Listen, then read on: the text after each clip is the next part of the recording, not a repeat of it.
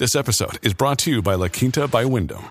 Your work can take you all over the place, like Texas. You've never been, but it's going to be great because you're staying at La Quinta by Wyndham. Their free bright side breakfast will give you energy for the day ahead. And after, you can unwind using their free high speed Wi Fi. Tonight, La Quinta. Tomorrow, you shine. Book your stay today at lq.com.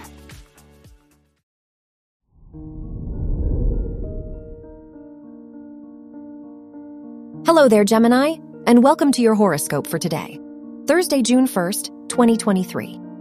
As your chart ruler, Mercury, opposes the moon and conjuncts Uranus, be careful of putting logic before your feelings.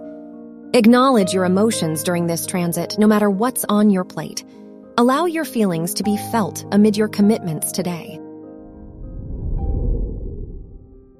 Your work and money. With the Venus Pluto opposition in your financial houses, it's important to solidify your future goals before making any big investments. Otherwise, you may realize that you've been going through the motions in your work pursuits with little to no success. With this in mind, now is a good time to talk to a financial advisor or mentor to guide your next steps. Your health and lifestyle.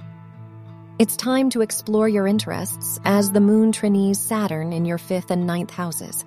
Don't worry about the practicalities too much. Ultimately, going with the flow is the best way to support yourself now. Don't be afraid to take your inspiration more seriously today. Your love and dating. If you are single, it's a good day to be spontaneous with the moon in your fifth house. So, if you're asked on a date, don't be afraid to say yes. If you're in a relationship, be careful of sweeping your feelings under the rug. No matter how small they seem, your concerns are of equal importance to your partners. Wear silver or gray for luck. Your lucky numbers are 4, 11, 28, and 32.